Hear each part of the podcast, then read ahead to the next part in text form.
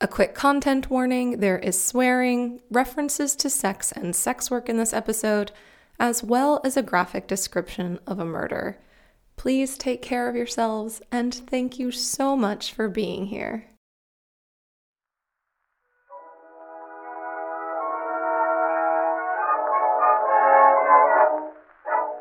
It was December 2017.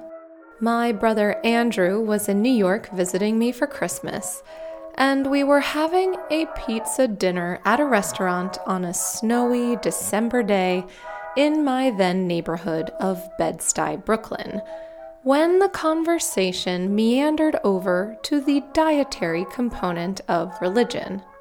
How religions make a point of having things one can and cannot consume, or rules around when or how much one consumes, like fasting. And off the top of our heads, we couldn't name any religions that didn't involve themselves in some way or another in what or how their adherents ate. And then I made a joke about eating only beets on the fourth Tuesday of every month as a foundational dietary principle for my upstart religion, Beetism.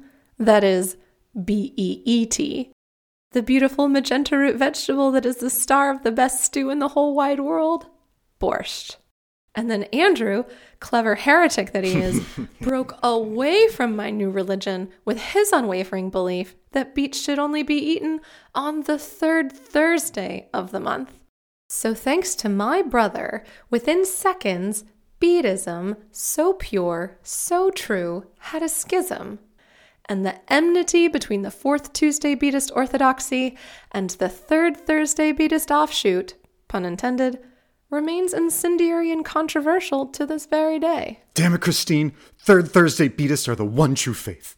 One of the many fascinating things about the T&J period of Byzantium 450 to 570 AD is that during Theodora and Justinian's lifetimes, Christianity, at least as the official state religion, was still fairly young.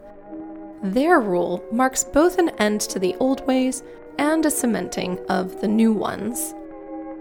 The last vestiges of paganism and Neoplatonic philosophy, which made up the core of elite belief in antiquity, are pretty much stamped out, as are some early Christian beliefs, which are deemed heretical. And the empire's Jews and Samaritans don't fare much better. Byzantine life grows into one where intellectualism no longer really exists beyond a Christian framework, and the theological underpinnings and praxis of Roman Catholicism are still being ironed out. Theodora and Justinian are essentially driving the minivan on the highway to the Christendom of the Middle Ages, where there will not be any exits for some time. But perhaps even less known is that long before Martin Luther kicked off the Protestant Reformation with his 95 Theses, and King Henry VIII formed the Church of England so he could wed Anne Boleyn, T&J's Christianity had them beat. Christianity! Deeply divided into two warring camps you've probably never heard of, but that shook the Byzantine Empire to its Christian core. That is, the division between the Monophysites and the Chalcedonians. The Monophysites and the Chalcedonians. And to add some wild spin to this story, Theodora was a fervent Monophysite and Justinian a staunch Chalcedonian. They were a house divided people. Or maybe not? Procopius tells us in The Secret History that he thinks it was all a ruse. Intriguingly, Theodora wasn't born into her monophysite beliefs. She adopted them years before she and Justinian would link up and become a couple. How was Theodora's Christianity different from what Chalcedonians like Justinian, her future husband, believed? And how might it have served them to have opposing ones? In what ways can the Byzantine Christianity of the T&J era help us understand about the often ornate and puzzling tree of Christianity as it stands today? I'm Christine Laskowski, and this is T&J. A limited podcast series devoted to 6th century Byzantium and the greatest recorded love story on earth that between Empress Theodora and her husband, the Emperor Justinian. This is episode 2 1 Iota.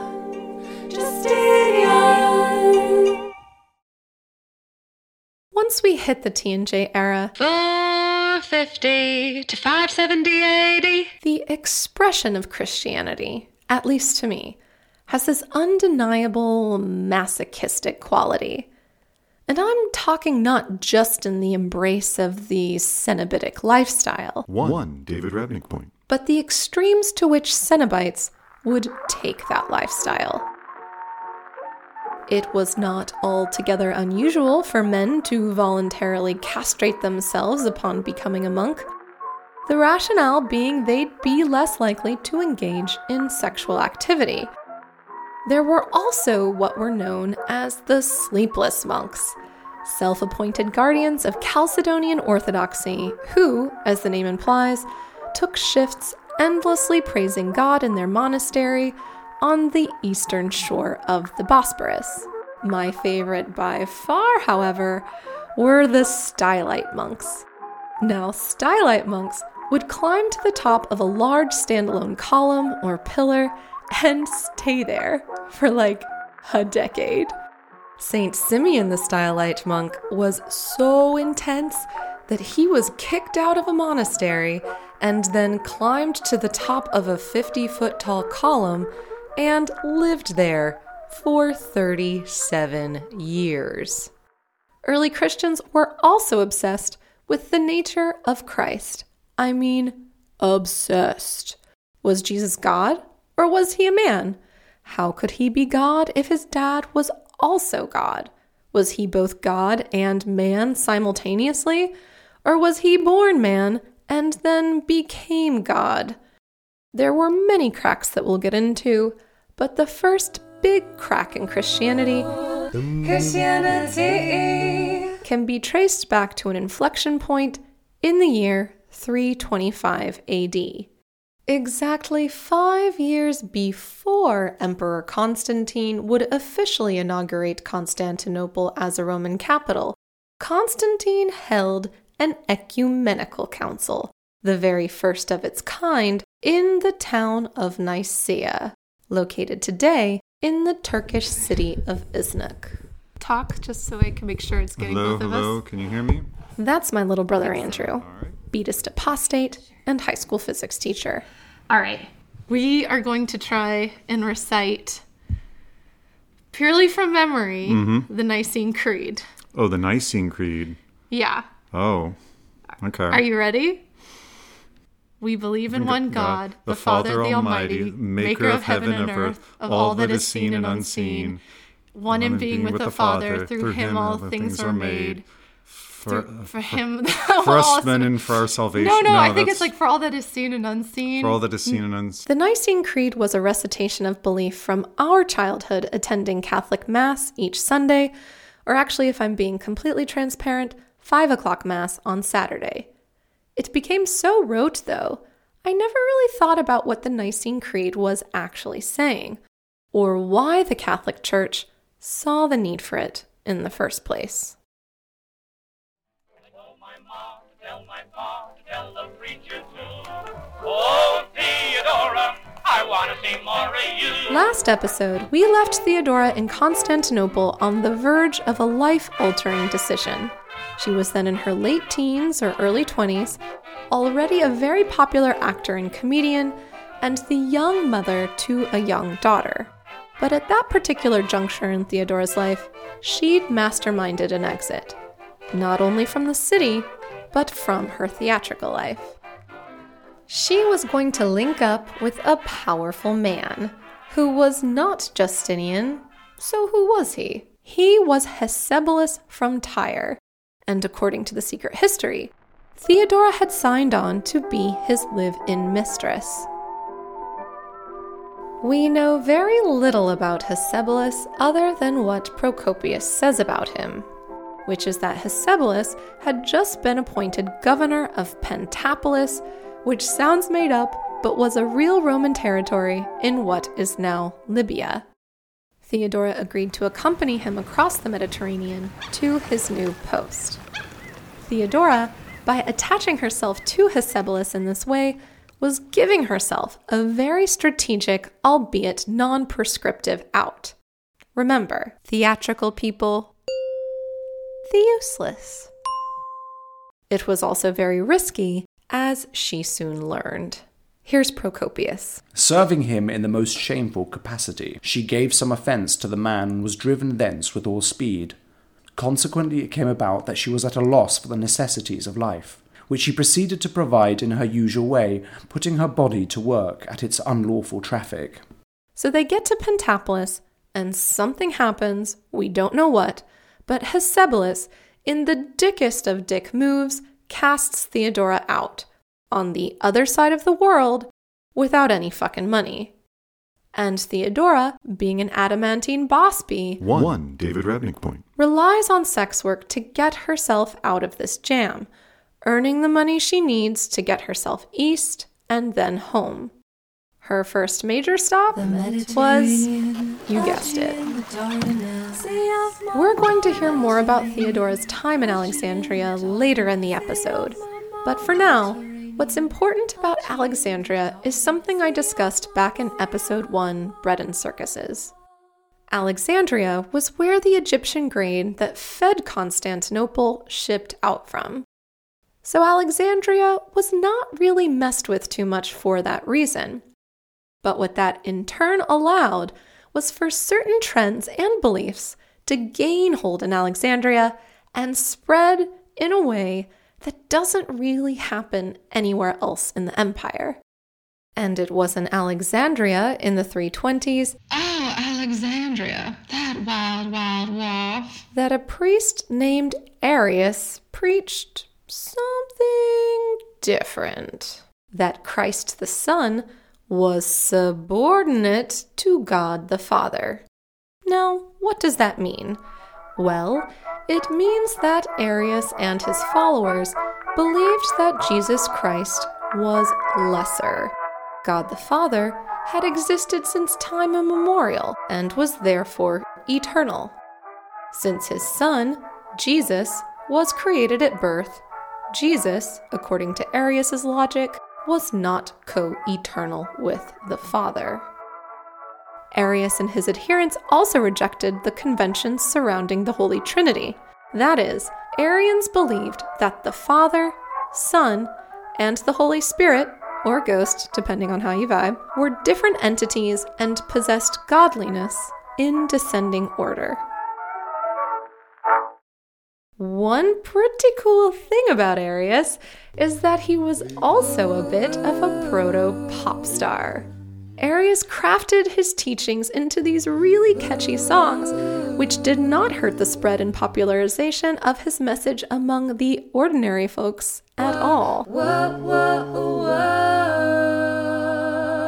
Travelers evidently sang them on the roads, workers and sailors crooned and shared them in the dockyards, as historian James Allen Evans put it, Arius brought the fascination of theological controversy to the street. Sadly, none of these songs are extant, but suffice it to say, Arius's message was one that Emperor Constantine and many others were not down with, which is another way of saying it probably became too popular too fast. Arius was wrestling control of the narrative, with his theological earworms. So Constantine did what any boss would do he called a meeting. A council of bishops from throughout the empire convened at Nicaea in 325 AD to settle the Arianism question problem. And they settled it by declaring it heretical, as in, nope, God and Christ are of the same nature, and if you're not okay with that, well, bye bye. In the Vatican II version of the Nicene Creed that my brother and I grew up with, and that we had to look up so as to get it right, Christ's nature is defined as one in being with the Father, one in being with the Father. But that didn't mean Arianism was over. Arianism, A R I A N I S M, among the barbarian tribes of the European frontier, among them, Arianism took off. So when I say that the Chalcedonian and Monophysite split of the T&J era 450 to 570 AD roiled the empire, that's exactly what I mean. Within the empire, that was the division. But outside the empire, different story. And Arianism wasn't the only one pushed out, although it was the first and by far the most consequential. The reason Arian Christianity became such a hit among the barbarian tribes of Europe can be traced not solely to Arius's being the theological Ludacris of late antiquity, but rather to a 4th century man whose name actually does sound like a heavy metal band. His name was Little Wolf, or Wulfila in Gothic. Wulfila! Wulfila! Wulfila was an Arian missionary who began proselytizing in Gothic settlements in what is today northern Bulgaria. Bulgaria was the area. Ah. He and his team of missionaries, as missionaries are wont to do, decided to create a Gothic alphabet so they could make a Gothic Bible. And using some Greek letters, a couple of Latin letter forms, and a handful of tribal runes, the Goths had a new written language all their own. And thanks to it, because Gothic is a Germanic language, and so is English, we actually know a few Gothic words. The Gothic word for entryway, door, and who guarded it? Well, that was a door warder, or door warden. Door and dweller. Ah, this day, Wulfila's Gothic Bible remains the oldest text of any Germanic language. However, very little Gothic text survives. Most of it lives in a 6th century Bible known as the Codex Argenteus, or Silver Bible, which takes its name from the expensive silver ink used on its super fancy purple parchment. Say that five times fast. The manuscript contains part of Wulfila's 4th century translation of the Bible into Gothic and was probably written for the Ostrogothic king Theodoric the Great, who we'll learn more about in the next episode. In any case, if you are ever in Uppsala, Sweden, go and check it out. Wulfila and his group of Arian missionaries, scholar collaborators is ultimately the reason why, by the 5th century AD, barbarians and Arians were synonymous with one another. At least in the western provinces of the empire, where they had begun to settle. Various Germanic peoples on the move in Central and Eastern Europe, including the most formidable tribes like the Vandals, the Suevi, and the Burgundians, they too became Arian Christians because they picked up the faith from the Goths.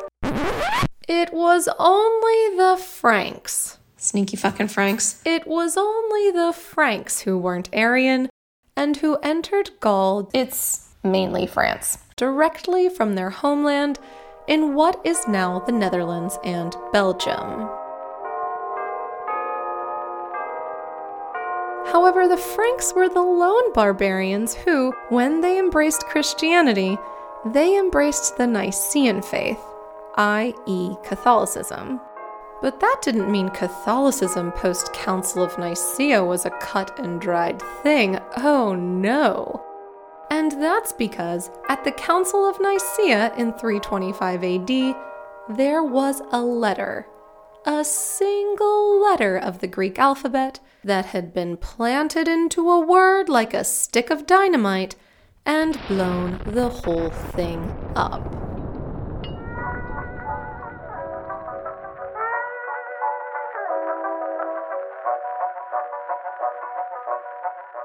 It all began really, and ironically, with the smallest of the Greek letters, the iota, which looks like a lowercase i.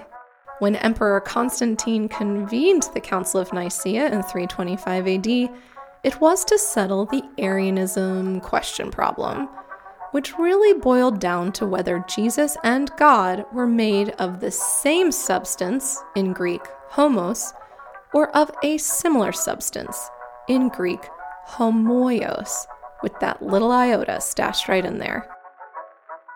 The contention around Christ's sameness or similarness to God originated from a small section of the New Testament, more specifically, in the first chapter of the Gospel according to John. In the beginning was the Word, and the Word was with God, and the Word was God. What we tend to translate into English as the Word was in Greek called logos.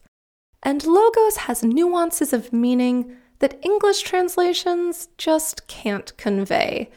It was the divine, yet indefinable element of Godhead? Veiled in flesh, the Godhead see. It's see, it's always a part of the song where I'm like, eh. In the 14th verse of the Gospel of John, it continues. And the Word Logos was made flesh and dwelt among us, and we beheld his glory, the glory as the only begotten of the Father, full of grace and truth. This is what all the fuss was about. Jesus was the Logos, made flesh, but to what extent? Like, how much Logos are we talking here? The Council of Nicaea in 325 decided Christ had a homos amount of Logos, and that the homoios, or Team Iota folks, like Arius, and the barbarians who would go on to adopt his beliefs, they were all heretics. But spoiler alert, it did not end there. Byzantine Christians kept going over this, and like a scab, its emperors would not stop picking at it via ecumenical councils and decrees whose aim was to settle the matter of Christ's nature once and for all, only to create more dissension, splits, acrimony, blackmail, and persecution. Christianity. There was the Ecumenical Council of Constantinople in 381 which declared another upstart, Apollinarianism, heretical. And then there was the First Council of Ephesus in 431, which led to the ouster of Nestorius and Nestorian Christianity to Persia and as far east as China. Now, the Nestorians. The Nestorians had the Patriarch of Alexandria to thank for their excommunication, and the Patriarch of Alexandria at the time was a real piece of work named Cyril. And according to Byzantine historian James Allen Evans, Cyril hated pagans, Jews, and heretics more or less in that order of intensity. Another nutso detail about Cyril is that he had gangs of hospital orderlies who also doubled as thugs ready at his disposal. So when he would launch into verbal tirades against Alexandria's Jews, it led to violent skirmishes. The Jews fought back, the Christians retaliated by breaking into and robbing Jewish shops and homes. It was all very bad, and then it got worse.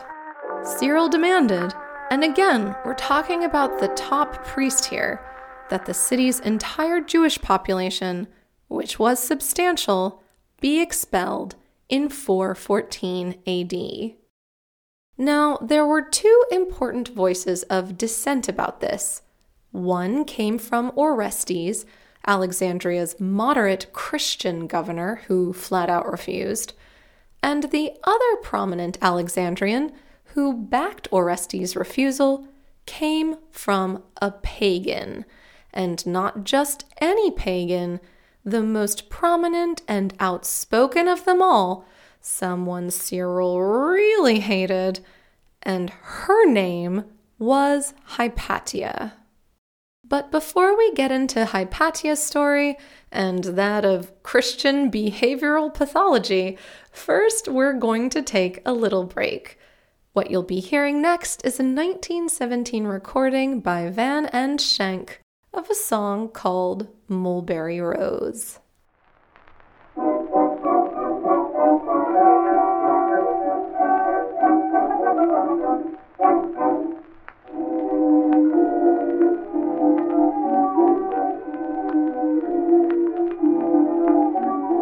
I feel so good that I feel bad. I wanna laugh, but I cry.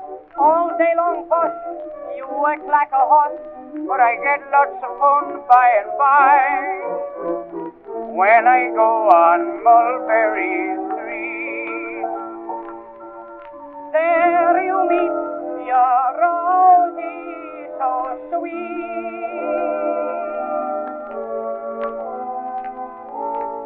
Mulberry Road,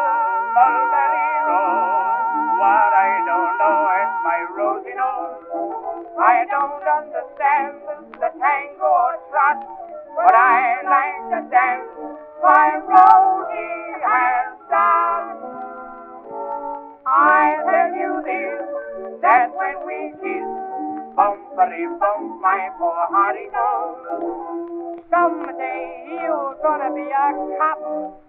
Then I close up my barber shop. Mary,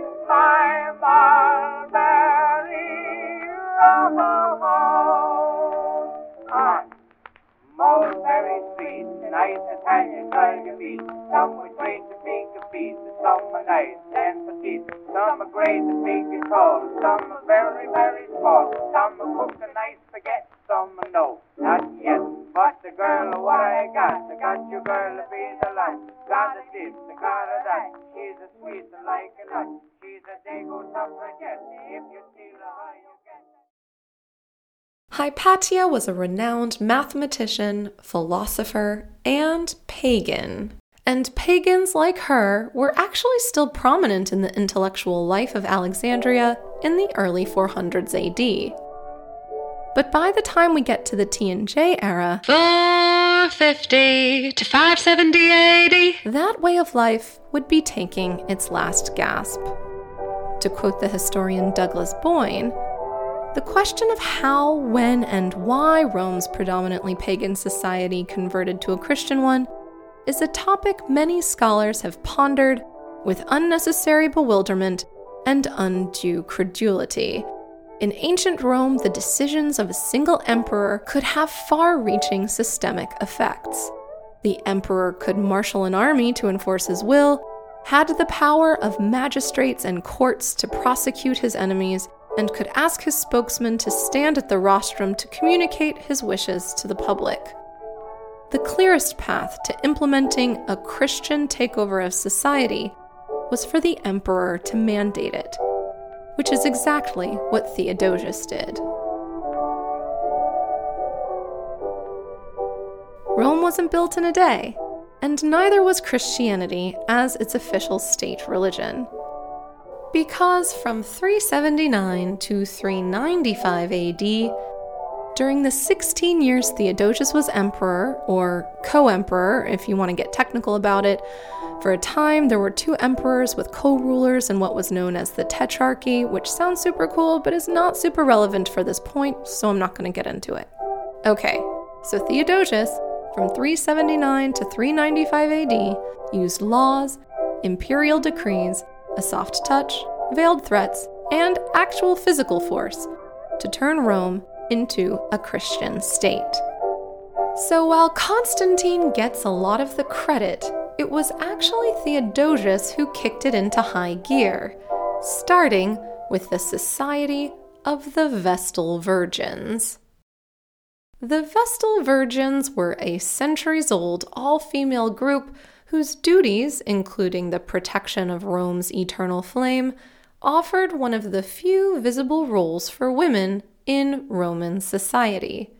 Theodosius helped to craft a law that didn't necessarily prevent women from joining or participating in the Vestal Virgins, it just made it virtually impossible for it to continue its mission. In 380 AD, Emperor Theodosius declared that Christianity was the only permissible religion for Roman citizens.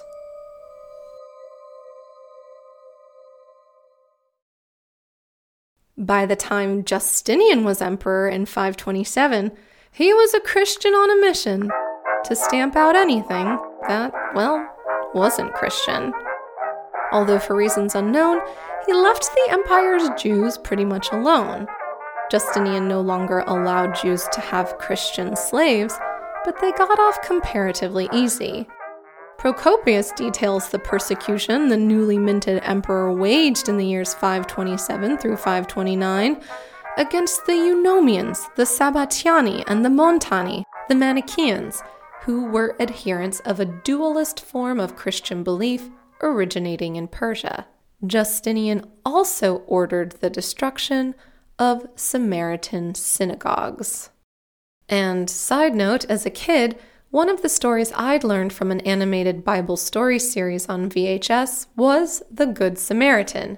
Now, I'd always thought the Good Samaritan was just a good guy from Samarita or something, but it turns out Samaritans are actually descended from ancient Israelites and follow a religion that is an offshoot of Judaism, at least depending on who you ask.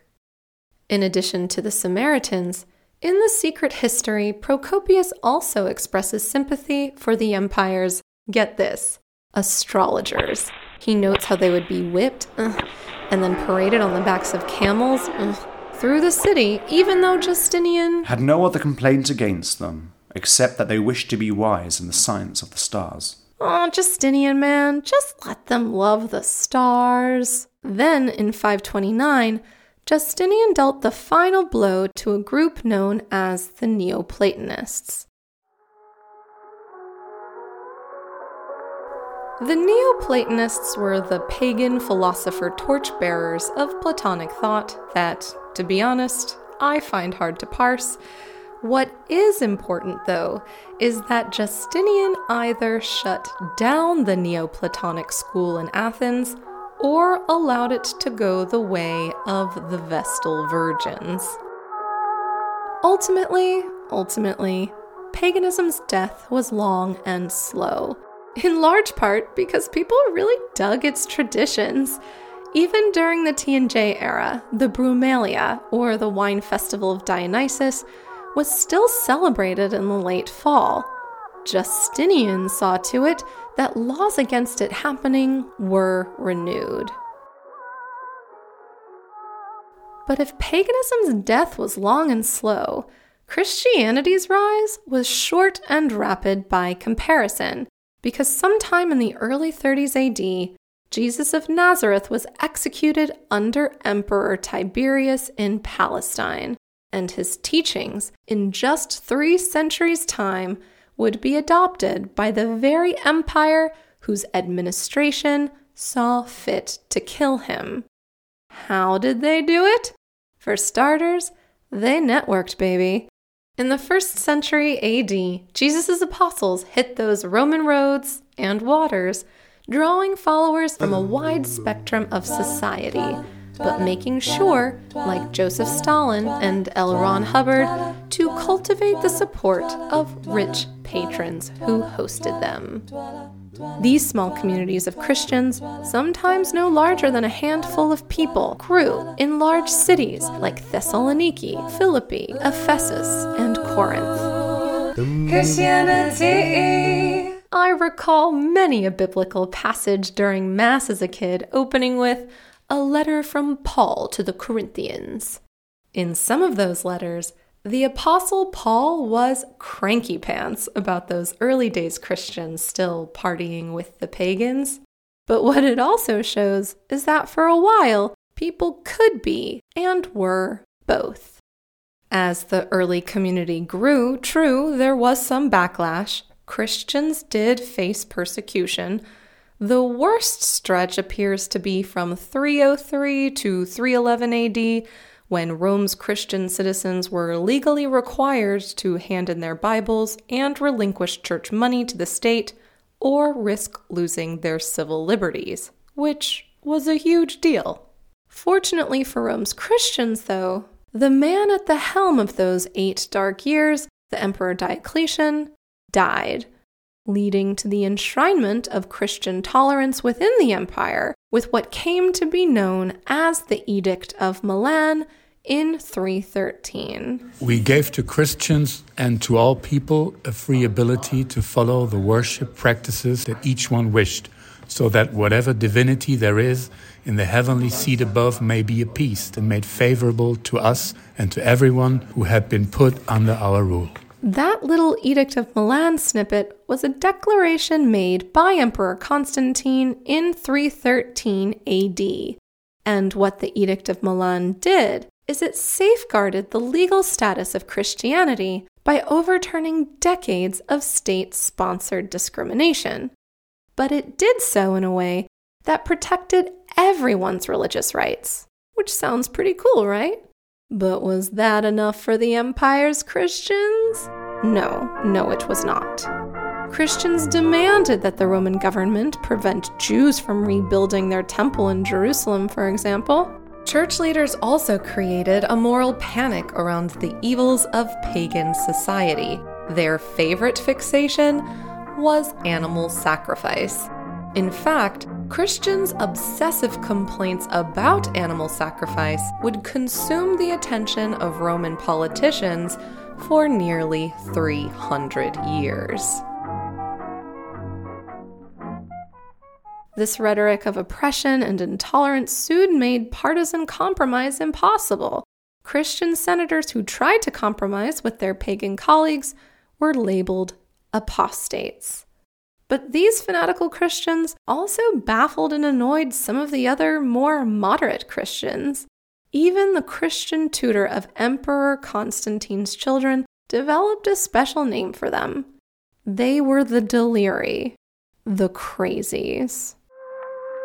Now, let's fast forward to one century after the Edict of Milan.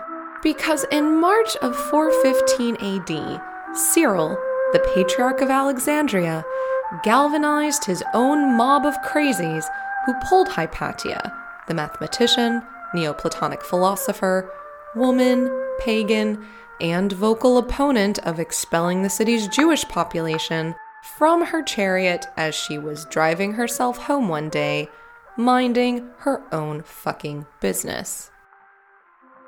Now, the norm for women at the time was to lead pretty cloistered and quiet lives, but not Hypatia. Unmarried, she could be seen around Alexandria, her unabashedly badass self, driving her own chariot and wearing her signature philosopher's cloak. Hypatia was a very recognizable local celebrity with a global reputation people actually came from all over to study with her as she was faculty at Alexandria's renowned library, which functioned like a university. Hypatia, though, she made her own mark in the fields of astronomy, music, mathematics, and philosophy. She evidently did important work on conic sections. But on this fateful and horrible, horrible day, the mob of crazies, egged on by Cyril, pulled Hypatia off of her chariot, dragged her to the cathedral, stripped her naked, beat her, flayed her skin with shards of some kind, and then burned her mangled body on a pyre of brushwood.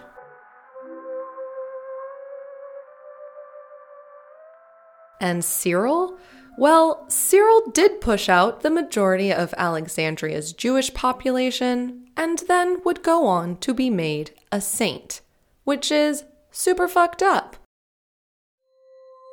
Hypatia's violent death, brought on by none other than Saint Cyril, would for many mark this delineation between the classical age of Roman paganism and that of Roman Christendom. Hypatia's death in 415 coincided with paganism's death as well. But I'm not ready to leave Alexandria just yet.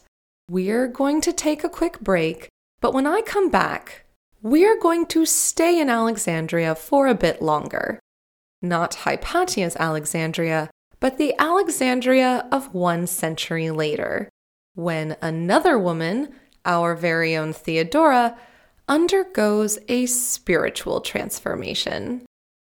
Now, what you're about to hear is a 1917 recording of Alma Gluck singing Angels Ever Bright and Fair from Handel's Theodora.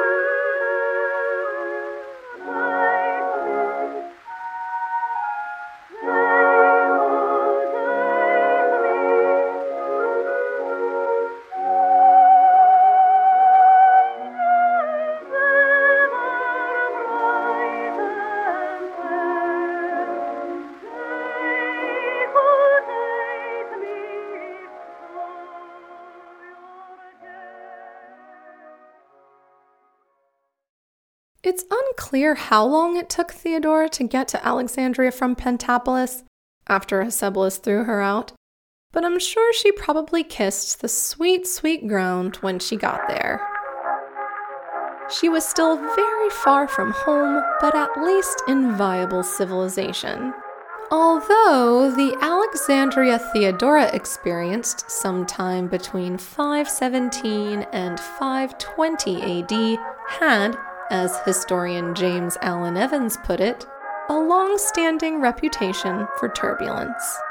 Alexandria was now also the de facto capital of monophysitism, and it follows that Timothy, the church's patriarch there, was a monophysite too. One trait that clearly comes across, though, as being of the utmost importance to T&J in the secret history is loyalty. Theodora and Justinian were both fiercely loyal to those that did them a good turn, but violate that loyalty in any way? Oh, yeah, no. I'd bet after Theodora's ordeal, her conversion to monophysitism was probably also an expression of an unwavering loyalty to a man, in this case Timothy, and a group, in this case the monophysites, that had been kind to her after a totally harrowing and traumatic experience. And it was a kindness that she never forgot. It was a kindness that literally transformed her. So, what was monophysitism exactly? To understand that, we have to go back to the Council of Chalcedon in 451 AD. And if you're asking yourself, do we really need another ecumenical council? Unfortunately, the answer is yes. Yes, we do. Monophysites held that Christ had a single nature, and that nature was divine. While he was on earth, he was using his god magic to appear as a man, but he was never actually a man.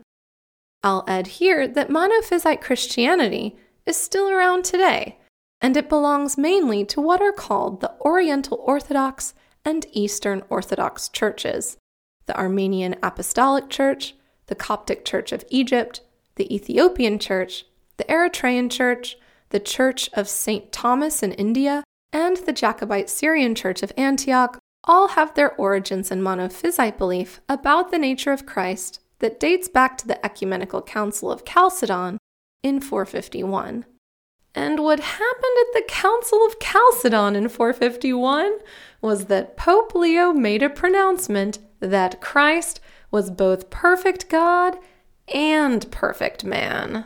Chalcedon means perfect God and perfect man. FYI, the Catholic Church, the Eastern Orthodox Church, Chalcedon and Protestant denominations, with a few exceptions like Mormonism, all fall under Chalcedonian belief. Chalcedon means perfect God. Unlike those other quote unquote heretical beliefs that came prior, monophysitism was already very popular within the empire particularly in Africa, but also among the elite. Even the Emperor Anastasius, who I'll talk about more in the next episode, had been an avowed monophysite despite Chalcedonian belief being what the church stuck to. The empire was split between the monophysites and the Chalcedonians the Monophysites, and the Chalcedonians. By the time Theodora arrives in Alexandria, oh, Alexandria, that wild, wild wharf, the city was the place persecuted Monophysite clergymen fled to. Especially after Emperor Anastasius's death in 518 when believers essentially lost their protector in Constantinople. We don't know much about Theodora's relationship to Timothy, Alexandria's monophysite patriarch, although she appears to have regarded him as a sort of spiritual father figure. Justinian, as I've already mentioned, was a Chalcedonian, However, the scholarship tends to emphasize how Theodora was by far a more passionate and devout monophysite than Justinian was a Chalcedonian. There's even the bold suggestion from Procopius that they kind of got off on debating it in the Senate to fuck with people. Now, first of all, they set the Christians at variance with one another, and by pretending to go opposite ways from each other in the matters under dispute, they succeeded in rendering them all asunder. There is some speculation, which I buy, that their dual allegiances and feigned conflict were in fact a greater strategy for peace throughout the empire, because monophysites always knew they had a fierce ally in her. And Theodora? Boy, did she show up for her monophysites. Once Empress, she even turned her area of the Imperial Palace complex into like a monophysite clubhouse. We're talking about hundreds of them coming to crash over the course of the 530s. And according to one historian, the public rooms were partitioned into cells where holy men might mortify the flesh and sing hymns of praise. Theodora provided for their needs, and every two or three days she visited them and received their blessings. All right, so not a fun clubhouse. But the thing is, Justinian would sometimes go with her, so it's not as though he didn't know or share any interest in them. Also, on her deathbed, Theodora was evidently like, Hey baby, will you look after all my monophysites for me? And Justinian was like, Yes, baby, I will. And then he did.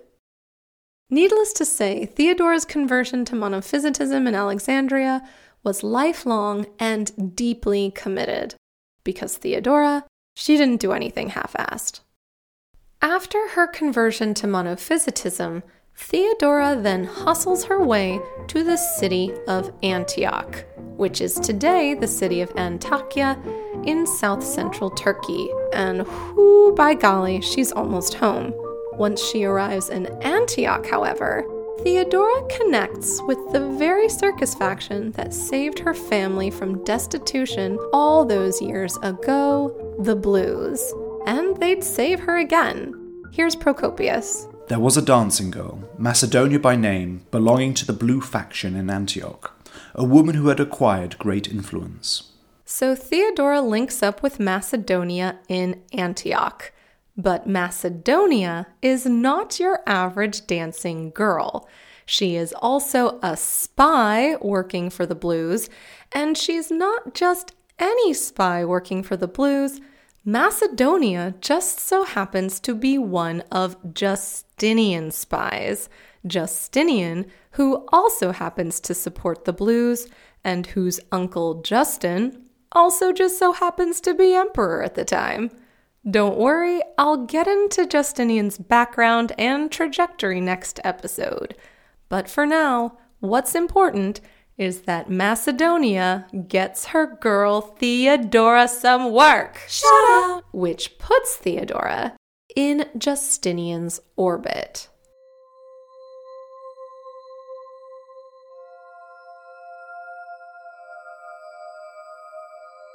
There's zero details about exactly how Theodora's transition from Justinian's spy in Antioch to his girlfriend in Constantinople occurred. Which sucks because that's absolutely the kind of romantic honey I live for. Nevertheless, I've thought about this interlude in their story a lot. Like, did Theodora's spy letters to Justinian turn flirty, or vice versa? Who made the first move? All conjecture here, but I think, I think that if they'd had a meet cute back in Constantinople, it was probably during the height of Theodora's stardom. Maybe Justinian had seen one of her performances. Maybe they'd even met or been introduced. If so, it was definitely never more involved than that, and my hunch is that it probably did not go very far. The most likely scenario is that the two knew of each other. Justinian would have heard her name in connection with her stage career, and from what Procopius relays about her reputation, both on stage and off, Theodora definitely gave the people of Constantinople something to talk about. I mean, doubtful Justinian would have missed it. I think there's also a decent chance she had known for a while who he was too. Theodora was certainly intelligent and enterprising enough to observe his ascendant career even from a distance, even if his was nothing more than a name tossed around. She'd attached herself to Hecebolus, so she had her elite connections and aspirations when it came to hitching her raft to a man with power, i.e., a man who could get her out of theatrical life. So when Theodora reappears in Antioch and is recruited into his spy network, I imagine Justinian was like, Oh, it's her. And then I think the spy letters got flirty, or at least I fucking hope so. And I think they grew to understand pretty quickly with this epistolary spy romance that they were each other's person, well before she returned to Constantinople, where they would finally experience each other IRL. And I also suspect that that went because they were each smart, intensely loyal, and they were never more loyal to anyone than they were to each other. I mean, I think one of the biggest tells is that nowhere in the secret history does Procopius present a single rumor or allegation of marital infidelity on either of their parts, and as we'll soon see, he totally would have if he could have. T and J had each other's backs, and they were also ambitious as fuck. Theodora wanted to rise as far above her station as she could get, and Justinian could catapult her. Justinian seems to have seen right past her pariah status, and more than that, he was proud of her and proud to be with her. For a man of Justinian's position to be so loud and so committed to a woman whose background is sex work, I mean, as a woman sitting here in the 21st century, that's not unconventional. That's fucking radical. Which makes what Procopius says in The Secret History sound depressingly contemporary. So, Theodora, born and nurtured and educated in the manner I have described, came to the dignity of empress without having been impeded by any obstacle. for not even a thought that he was doing an outrageous thing entered the mind of the man who married her, though he might have taken his choice of the whole Roman Empire and have married that woman who, of all the women in the world, was in the highest degree both well born and blessed with a nurture sheltered from the public eye, a woman who had not been unpractised in modesty and had dwelt with chastity, who was not only surpassingly beautiful, but also still a maid, and, as the expression runs, erect of breast. But he did not. It sort of speaks volumes that Justinian hadn't married one of these sheltered, erect of breast, ew, Procopius, noble women already. Justinian was in his early 30s by the time he and Theodora got together, so it's almost as though he was waiting for a spouse with a very particular set of qualities to come along, and Theodora had them smart, funny, sexy, resilient. That was what mattered, and that was it. Then they were ready to help each other take on the world, literally. Now, it should be noted that Theodora's odyssey across North Africa and the Levant had her seeing and experiencing way more of the empire she would soon co rule than her husband, who was a notorious homebody. Seriously, notwithstanding his leaving as a young man the Illyrian village of his birth, Justinian left Constantinople like twice in his whole life. But for now, we leave them here. I like to imagine T and J together, boyfriend and girlfriend, intertwined in bed in some swanky ass room in the Palace complex and laughing at some postcoital joke Theodora made. She's not only survived her ordeal, but she's back home, safe, in love, no longer an actress, but with a good and powerful man who loves her and is taking her along with him for this ride. She was determined to have this kind of life. She busted her ass for it, getting dragged down and humiliated in the process. But fuck you, Hecebolus, she got it. And the best is yet to come. Research, scripting, narration, and editing for this episode were all done by me, Christine Laskowski. Scoring and musical arrangements for T&J were also written and performed by me in collaboration with the inimitable Jack Butler. The T&J logo was designed by Meredith Montgomery. Procopius of Caesarea was voiced by Michael de la Bedouillere, Emperor Constantine by Ralph Weber, and Justinian by Oliver Zatkow.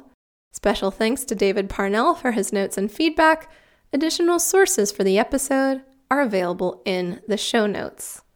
If you liked what you've heard, spread the word and leave a nice note in the review section wherever you're getting your podcasts. Follow and donate on Patreon. That's patreon.com slash T-A-N-D-J-P-O-D-C-A-S-T. It'll really help me keep the show going and give you access to all upcoming T&J episodes, in addition to other objectively delectable perks. Now, enjoy the outro because I wrote it just for you. Feel it, put the Arian and barbarian. We'll it, put the Arian and barbarian. We'll it, put the Arian and barbarian. Whoa, whoa, whoa, Yes, it was the 300s AD.